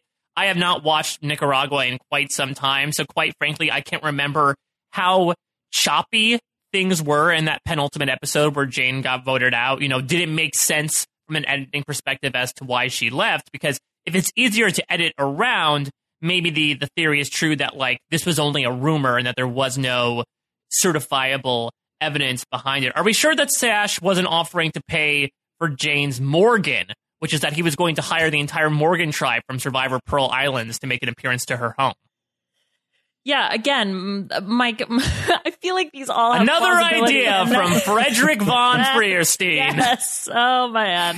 I don't know. Or was it Aaron's slash No, burger. Aaron Slice Aaron Sliceburger left though before season sixteen. Oh, that's true. That's true. Um, yeah. So, I mean, I, I so I had actually heard this one before. I had started doing research on some Survivor conspiracy theories. Um, and uh, I guess like the big question is, okay, did Sash actually pull Jane aside off camera and promise this, or did Jane make it up to slander him? Like, I do believe that this was discussed at the time. It's just a matter of you know, w- sort of which side uh, of the coin like really actually occurred. I don't know. It's a good question. And the thing to also keep in mind about that is that Jane is a noted bomb thrower, right? Like she is somebody whose appearance on the show was definitely marked by mm, her personality that won her a lot of fans, but also won her a lot of enemies, including Marty uh, and people in the course of her season. So that season is certainly rife with people like that, uh, lightning rods or people uh, who had big personalities that in some ways uh, maybe stood out uh, or put them in that position. So it- is you could you could picture both ways of this happening. You could certainly picture the way Sash was depicted um, as being the kind of person that was very clever uh, and that was willing to do just about anything to advance himself in the game. Uh, that was the edit we saw from him. Obviously, his lies are, or let's even if you want to be kind to him, call them deceptions, are definitely caught up to him at the end with the jury vote. Uh, but if you want to say that Jane was also the kind of person that would be vindictive, I don't think that, that that's absent from the edit either. So I think either could be true. Um, the best conspiracies, right, are the ones that are believable because there there is some believable motive, or you believe that the the motivation or the the source of this conspiracy um, is valid. And I think that that plays on both sides of this one, where you could see Jane being upset about it or bringing it up to wound, and you could see Sash saying that sort of thing in order to try to get votes. So it could it could certainly play either way, and I think that one makes this one more believable as well. Do you think it would have been against the rules if Sash said instead of "I'll pay your mortgage," "I'll move into your house with you," and that will sort of like be a way to help pay for the mortgage? right like i'll move in and i will live with you and we will be roommates and that's okay um yeah i don't i don't know about that situation uh, Wait, if you if you vote for me, I will move in with you. Is the weirdest like like threat of a jury vote I've ever heard.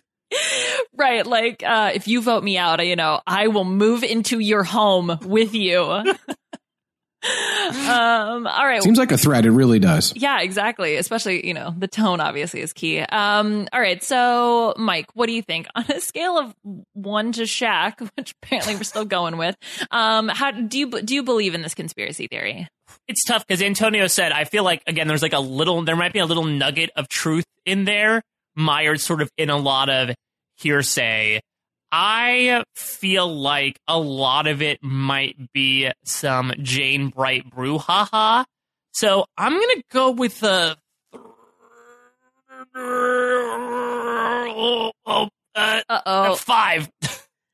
okay uh is that a hernia or Yep, add it to my add it to my Twitter interest. Hernias. Uh, Got Well, it. because what what changed my mind at the last minute is I do remember that after that this season, after Nicaragua, they stopped releasing the full list of voting confessionals uh, online, and I wonder if they did that to curb any possibilities of like wanton information getting out that they don't want getting out. So I feel like that's too I, I don't know. It, it's uh, I don't know if it's causation or cor- uh, correlation, but I wonder if the former might be involved.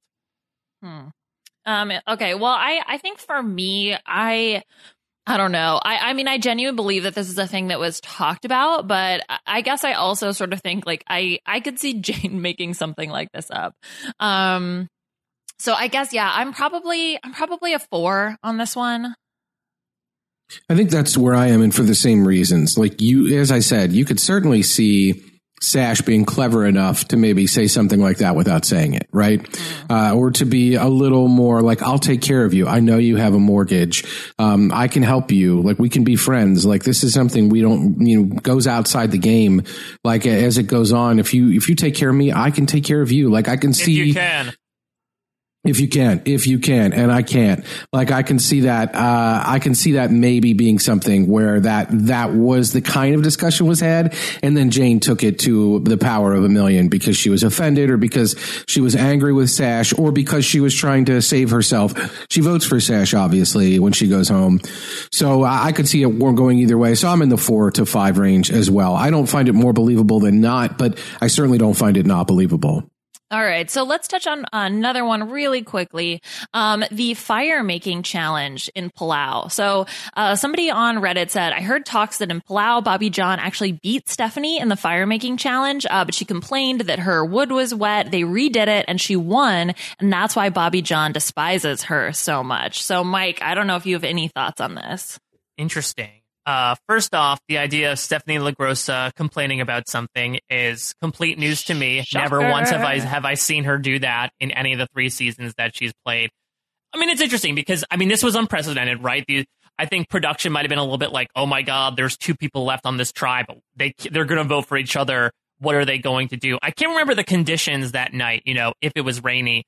I feel like Bobby Jon has other reasons to be pissed off at Stephanie besides this. I mean, I think that, you know, the way that they just were living with each other for so long, much like Sash and Jane were going to be if his plan succeeded, that I feel like she just got on his nerves so much that I could understand him not wanting to really interact with her. So I don't know. Uh, maybe this is me just really wanting to believe. As much as I love Bobby Jon, uh, I, I personally feel like he wasn't necessarily done dirty here. Um, I'm sorry. I'm just picturing um, Sash and Jane in like a sitcom type situation where they're forced to live with each other based on some conditions, and uh, there's a laugh track involved. Um, yeah, I don't know about this one. I, I I don't know if I believe it. Um, I don't know, Antonio, if you have any thoughts. Yeah, I don't believe it. Only in that, okay, so picture this scenario, right? They're both there, they make fire, Bobby Jon wins, and Stephanie says, My wood was wet and throws a fit, and they get to do it again.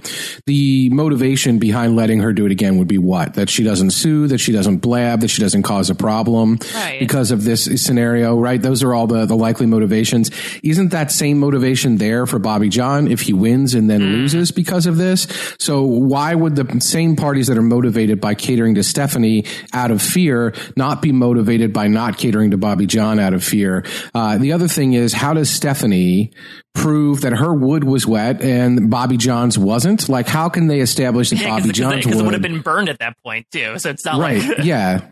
She gets a, a water bottle full of ashes out and says, look, they're wet. And they're like, yeah, you put them in your water bottle. And she says, I want to do this again. And they do it again. I don't believe it. So I just, that's the thing is, if, okay, if you're, if it was raining, like you were saying, Mike, then clearly both of the wood that they had could have been subject to being wet. And there's no way to say, if I remember correctly, um, it ended up like that it was like a, a very close finish, right? Like I, I, I don't remember like Stephanie blowing him out on the replay. I don't know how this suggested first one would have gone, but I got to imagine that if she's saying her wood was wet, I don't know why he couldn't say that as well. Hey, mine was too. And there's no way to establish that it wasn't. So I just don't see this as likely. I'm putting it at a zero. Plus, we Yeah. know that if Bobby Jon had won a challenge, he would have smashed everything in pure ecstasy. So they wouldn't have been able to even rerun Good the point. challenge.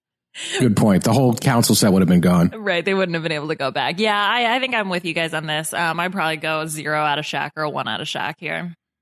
Yeah, I would say one or a zero in honor of season 10. Zero, the opposite of Shaq. Everyone knows that. Um, all right, well that's uh, that's all I got for the our, our very own Survivor Conspirapod. Um, but That's good. uh, I already have some ideas for Conspirapod 2 in this regard. So there, there's still a fertile, uh, fertile ground, uh, from, uh, matches being smuggled in, uh, to, uh, food being eaten, uh, smuggled from production and all the way down the line. There are plenty more, uh, Survivor conspiracies. So, uh, look on, be on the lookout. Maybe we'll do a future one. And Yeah, thank I you to Liana for uh, letting us put on our tinfoil buffs for a second.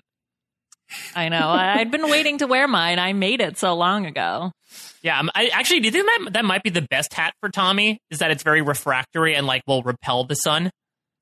I have a feeling that it's going to heat up though and trap Yeah. heat and somehow then cause other burns. it's gonna on bake his skin. head. Yeah, going to be like a, a baked lobster, right? Yeah. it's gonna be like a piece of salmon that you put in the oven. Aw. All right, so for my question, I'm going to go with what I've been trying to do the past couple weeks of guess who's going to say next week's episode title. Liana, I, I feel like I'm trying to remember properly. Was Jack on our short list for Honesty Would Be Chill? Yeah, I actually think that. So I remember Haley and I thought it was going to be either Jack or Jamal or one of them. So I think Haley got it right. So props to our uh, Canada expert. Absolutely. And I feel like Honesty Would Be Chill would also be a good slogan for Jack as well. Yes. Oh yeah. Put put that on a bumper sticker. Yeah, right next to Jackie Canoe and Jamal too. so smart. um, so next week's episode, episode four title, Plan Z. So I guess this is like a multi-layered question. Who's going to say it, and what do we think the Z in Plan Z stands for, if anything? Oh man, I, I so I have to imagine this is someone with a lot of options, right? Because you plan A, B, C, D, blah blah blah blah blah, and so on and so forth. So I don't know. The Vokai tribe is a freaking hot mess when it comes to all their plans. So I would imagine it's someone over there, but I don't know. That seems likely to me as well. That it's someone on that tribe. Although you you have to consider the dynamics just generally speaking what's left in the game and who would have a lot of options and that's something where mm. i'm a little less convinced that it's someone on vokai i i don't know mike do you have any thoughts about where this might end up i'm trying to think of uh, of what the best is who obviously it's somebody who's going to have a lot of options yeah. Do we all three agree on that? Yeah. Well, I would have Chelsea, right? She has a lot of options. Well, that's the thing, though, is I think that to your point, actually, Antonio, I think it might be Vokai for that reasons because Lairo seems still pretty, you know, reticent in, okay, there's the five girls and then there's the three guys. Maybe there's a little bit of debate next week of like, okay, Karishma is really starting to drag this tribe down. She really hasn't found her, her moment yet. Maybe now is the time to vote her out. But I feel like Vokai is so much more fluid that you would imagine like somebody like Lauren saying, Plan Z, you know. But let me read out some words that begin with Z, because maybe Z actually does stand for something here. Let, let, me open up my dictionary. Let me open up my Twitter links. Uh, let's see. Yeah. yeah. Z is Z is really is my last uh, affinity according to Twitter. Uh, what about Zap? Uh, we also have Zip. Plan Zap. uh, Plan Zoo. Mm, I don't know about any of these, Mike. But okay, what about what Plan- is Plan Zoo? Is Plan Zoo like, oh, we're gonna release the chickens or something like that? This is also a Wendy's plan. It was Plan Zoo. Yeah, it's Plan Zoo Or it could be like we're going to. I'm going to like you know, uh, put all my allies in cages so I can observe them from afar. Oh my god! Metaphorically speaking, why do you think of these things, Mike? Yeah, I worry about you. Listen, the walls are plaid, and they have been for the past ten years. Bring, I'm telling you. Bring us Aaron Sliceburger, the junior Burger Junior, back, please. please bring back Sliceburger Junior. Yeah, I think I sent that same tweet to Carl's Jr. at one point. Could you imagine like Survivor fans being like, "Oh man, back during the Slice Burger Junior days, those were the halcyon days of Survivor." oh man, yeah. Now it's all uh, big slice burgers, and we're just really not a fan of it. Yeah, I think we're at the impossible slice burger stage or the beyond slice burger beyond, stage. Yeah. Yeah. Uh, Plan Zigzag could be something. Oh, that's a good one. I like that yeah. one. Who's got rolling papers? Uh, well, I don't know. Speaking of like actually pretty uh, dark circumstances, Plan Zodiac. Ooh. Oh dear. Maybe we finally find the Zodiac killer in the Survivor. Game. Is cast. Tom the Zodiac killer? Is it possible? Well, Antonio, I don't want to create more interest by talking about the Zodiac killer on your Twitter profile.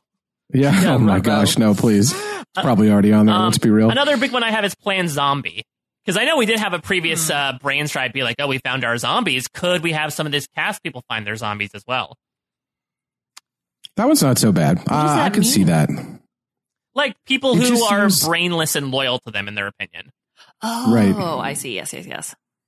Or it seems it just it does seem it really does seem uh, that you're I mean you're right that the Vokai tribe probably is the what we've seen is that Jamal could be the one that gets voted out that Dan could be the one that gets voted out. We saw that play out in this episode. As I said early on like we did get a lot of strategy editing and we've seen the dynamics of that tribe without it necessarily playing out uh, over and over again. So it, is it Noura? Is it Dan uh, is it Jamal is it Tommy that says Plan Z since he seems to be getting all the strategy edit? What type of hand motion would he make if he said Plan Z? The Zorro, the sign of the Z. or he's snapping like the you go girl kind of thing. like it's in his like I'll snap in his Z formation. I don't yeah. know. Oh boy. All right. Well, we will see. We'll put a pin in that as to whether Z stands for something like Zeppeli. Maybe they're just really hungry out there. All right. Let's move on to our final segment of each and every week here on the BNB, the question of the week. Last week's question of the week in honor of Jamal. What is the worst thing to do the afternoon you're going to tribal? As per usual, we'll read some suggestions that you all gave out there, and then we'll give our own responses. Uh, first is Dan Sinensky. Tell everyone to vote you out, Zane. Oh, could Zane be the Z of Plan Z? Ah, Oh boy, yes. it could be. Plan Zane. That would I was that like uh don't quit smoking and then quit. Like, right. Like, uh, let's go do your first days of, of going cold turkey out on, on Survivor. So smart. Uh, Vina Marie says, I would say dump all the rice in the fire, but J'Tia survived that vote anyway, and it was amazing. Smiley face. So maybe the worst thing you could do is tell stories about your life as a poker player slash lawyer slash millionaire. Yeah, that's actually so that was what I was thinking. Because I was like, okay, what's the thing that would piss the most people off as quickly as possible? And I feel like dumping food in the fire is a pretty good one. But yeah, like we saw here, I guess uh, just being a poker player is the worst thing you could do in the afternoon before a vote. I mean, could it be like you like, all right, I want to get a poker play a poker game going. I need my fix. I want cold turkey. That's my plan Z. That's yeah, uh, Plan Zoker. I don't know. Plan Zoker. That was the, that's the new guy that got brought in on. behind the scenes, right? Plan Zoker. Right. Tweet that, Liana, so in nine years we can look back at it. Oh, can't wait. Uh, Catherine Bademian says, if I was on Survivor, I've always wanted to just disappear into the woods, hoping people would just forget about me, and then I wouldn't be voted out. But that might not be a good idea right before tribal. I don't know. How do you feel, Antonio? Do you feel that going AWOL right before tribal council is a good idea? I, they can't vote you out if they can't have tribal. And I'm just pointing at my head like a GIF when I say that. The uh, it's, it's always a good strategy in the Royal Rumble in the WWE, uh, where 30 competitors, as you probably know from uh, the RHAP Royal Rumble, if anyone listened, uh, and I think we were all participants. Um, Unwillingly on some of our parts, maybe. But uh, if you if you crawl under the ring when you're meant to enter the ring, then they can't throw you out of the ring, and you can just wait for everybody to throw each other out of the ring, and then you can emerge from under the ring and say, "Hey, I'm the winner." It, it has happened str- strategically like that in the past, so this would be the version of that. I do want, from a production standpoint, right? What happens if that's the case? If you just disappear and are not found, they can't have tribal until they find you, but they probably would disqualify you. Then you could like come into tribal council, like, oh my god, that's Zane Knight's music.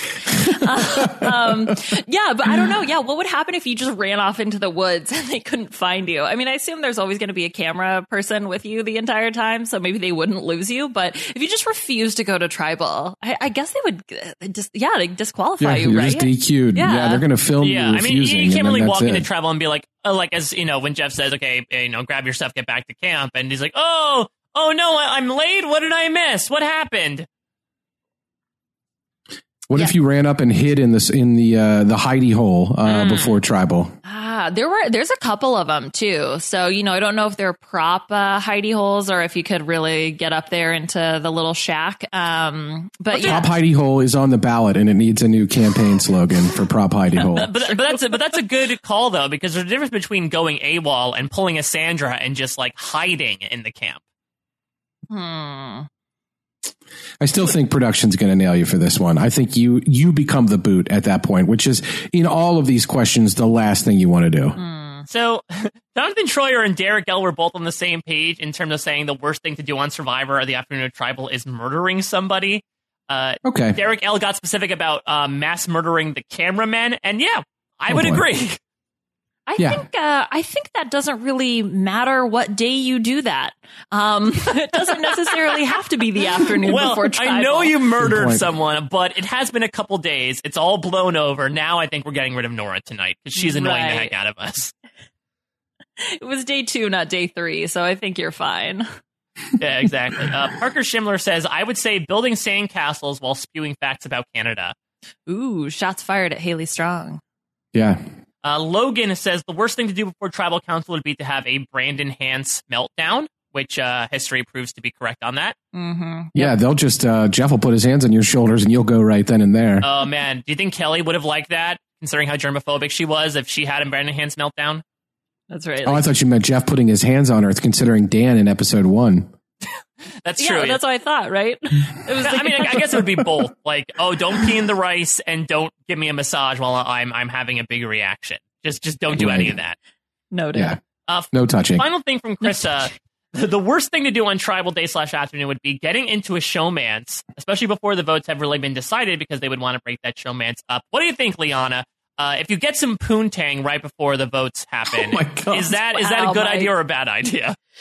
Uh, that reminds me of Animaniacs. Good idea, bad idea. Uh, I mean, it's probably something that no one would be able to comprehend, like exactly what's going on. Oh, although if you're gonna disappear before tribal and try to avoid going to tribal, like go have sex in the jungle. Is production really gonna go and stop you in the middle? Be like, uh, Yeah, this is a family show. right? Like, uh, guys, we have to go to tribal. Um, you, you finish up real quick. I did wonder what that when when the question said quote getting into a showmance. What does that even entail the day of?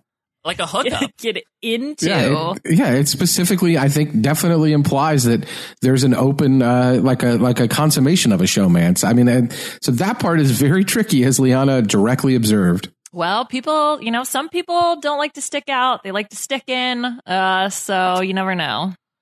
All right, Antonio, uh, what do you think is one of the worst things to do before going to tribal? Eat a bunch of steak kebabs. Ooh, good call. Just like, I mean, I don't know if that same afternoon it's going to necessarily cause a problem, but generally speaking, don't fill your tiny belly uh, with a bunch of steak kebabs bef- right before an important vote. It probably will backfire on you and your alliance. Yeah, that's a good one. I uh I was thinking about, you know, what are the things that would piss people off, you know, the quickest. So I was thinking, oh, throw away all the food, burn down the shelter. Um but I think the one I want to go with is uh, suggest that the entire tribe should get together and watch Jack and Jill when they all get back. I think you're gone. I, I like that. Just like suggest a bunch of things that they would do when they get back. Maybe that's another thing of like, hey, I can't wait to move in with all of you guys. I'm going to be couch surfing for a while, so I hope you're okay that I stay with each of you for a month as soon as we get back to the states. right, I'm coming to live Uh, with or, you. yeah, exactly. Some cases, more than a month. However long it might take to pay off your mortgage, I'm there. Um, I If had only one. if I win. And, Yes. Oh, if only if I win, and then you get Only voted I win. out. Exactly. Right. Yes, because no one wants you to win. Got it. So my thinking on it was not only do you want to do something that might, you know, some people might not be entirely on board with, but you also want to do something where you really want to show everybody how safe you are. I think Jamal got some raised eyebrows last episode when he said, you know, I didn't bring my bag to tribal council. People don't like cockiness. So I think if you're out there on the island already coming up with Wandoff songs about what's going to happen in that episode, then that's not a great thing because people think they're so confident they're coming up with song parodies. They're gloating about the fact of, you know, they're going to sing a song about you and the fact that you got blindsided. So that cockiness could really, you know, backfire on you. Definitely. Oh, man, sp- sorry, just quickly. Speaking of wand offs, so I do have um Pat's tweaked backs all right, which I think was Corey B. I have it in my music on my phone, and it came up the other day. What a good song! I'm just gonna say that. Okay, let's move on. Uh, only if uh, you should tweet about it so it makes its way into your Twitter. I should. Yes, uh, interests. Pat's tweaked back.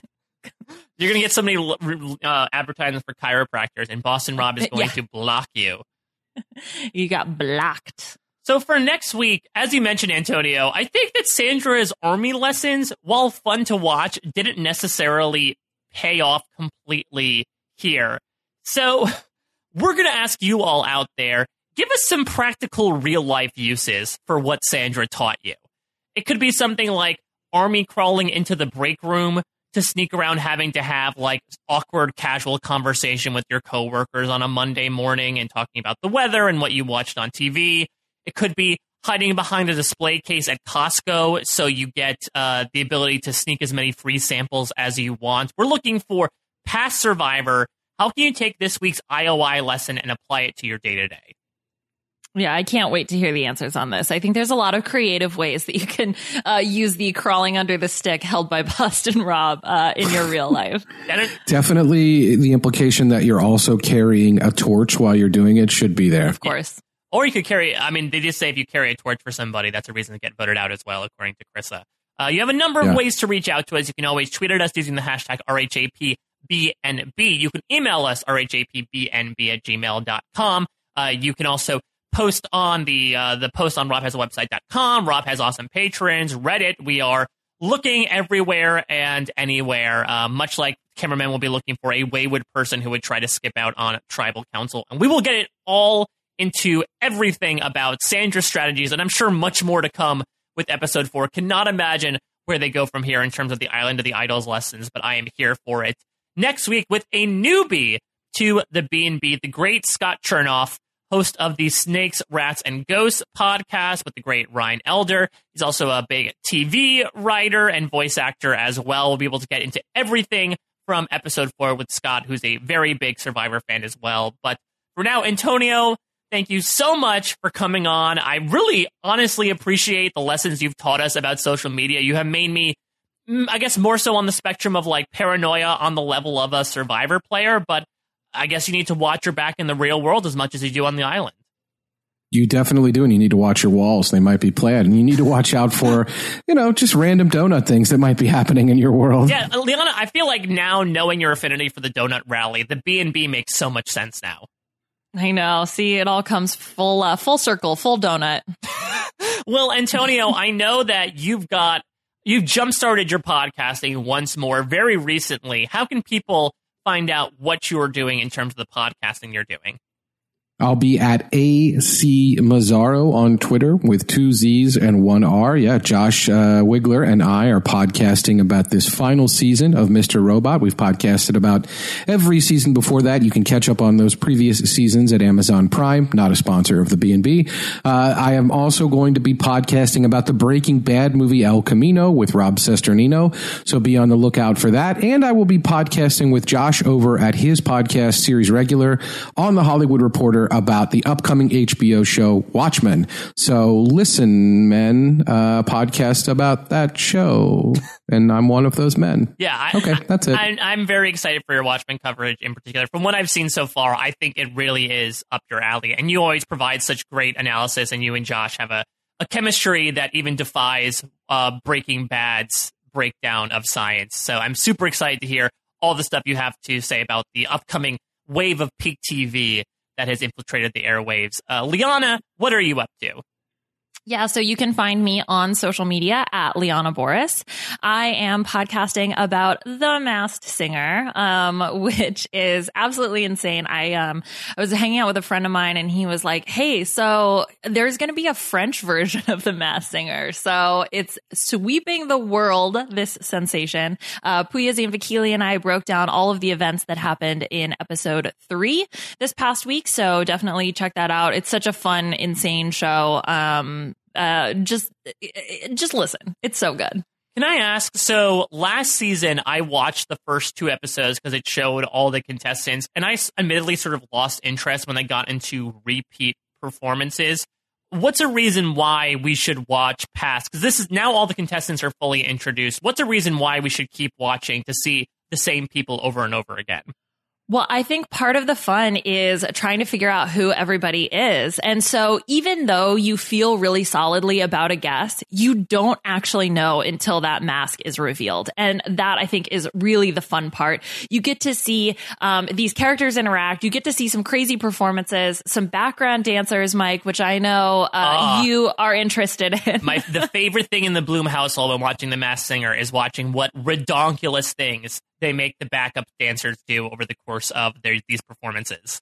And these costumes are also so insane. Um, it's just a really fun, colorful show. Um, you know, throw it on in the background when you're cleaning or doing something like that. You know, it's nice because you don't have to be paying attention 100% all the time. Um, it's just silly. It's fun. It's goofy. And that's why you should keep watching. All right. You can always follow me at a Mike Bloom type. You can check out the exit press I do every week for parade.com got to speak with Vince this week. Had a lot of fun, not only getting his opinions on everything in true Vince fashion, but also, as I mentioned before, him filling in some blanks if you want to know what his IOI lie was, whether he talked to Elizabeth, why he targeted Tom. Vince was very open about all that. And also uh, about, you know, the reception in the Southeast Asian community about his representation as well. It, it was, it's something that he was really carrying when he went into the game. And I loved hearing him reflect on all that. I'm also doing the Down the Hatch podcast with Josh Wigler, just got past a very big episode in Solitary, and this week it's all about Claire Littleton as we examine Raised by Another. Also, if you're a fan of Australian Survivor and you're a patron of the Dom and Colin podcast, one of the half of the heads that are out there on Island of the Idols, apparently, uh, you might want to check your fees because there might be something fun in there that I was lucky enough to get involved in. But that's going to do it this week on the B&B. Thank you, Antonio, so much for coming on once again and providing your fantastic expertise in everything Survivor and otherwise. If you have game suggestions, tweet them at us, email them to us. We're more than happy to receive everything and uh, turn it into hopefully some fun as we do here each and every week. Special thanks to Scott St. Pierre for editing everything behind the scenes, our head writer Paul Osselson, and Wolf from America for our theme song. We'll be back next week with episode four with the great Scott Chernoff. But for now, we'll check you out at your next stay. Mike and Liana, yeah, they're playing some games. And I pray to your mama that they're not super lame. And if that all sounds cool, I can tell you the name. It's the R H A P B N B.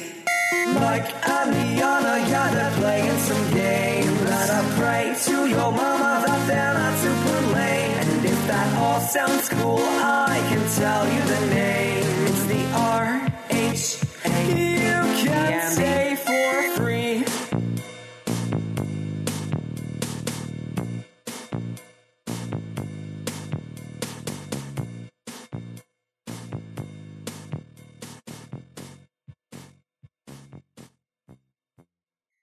This is the story of the one. As head of maintenance at a concert hall, he knows the show must always go on. That's why he works behind the scenes, ensuring every light is working, the HVAC is humming, and his facility shines. With Grainger's supplies and solutions for every challenge he faces, plus 24 7 customer support, his venue never misses a beat. Call click grainger.com or just stop by. Grainger, for the ones who get it done.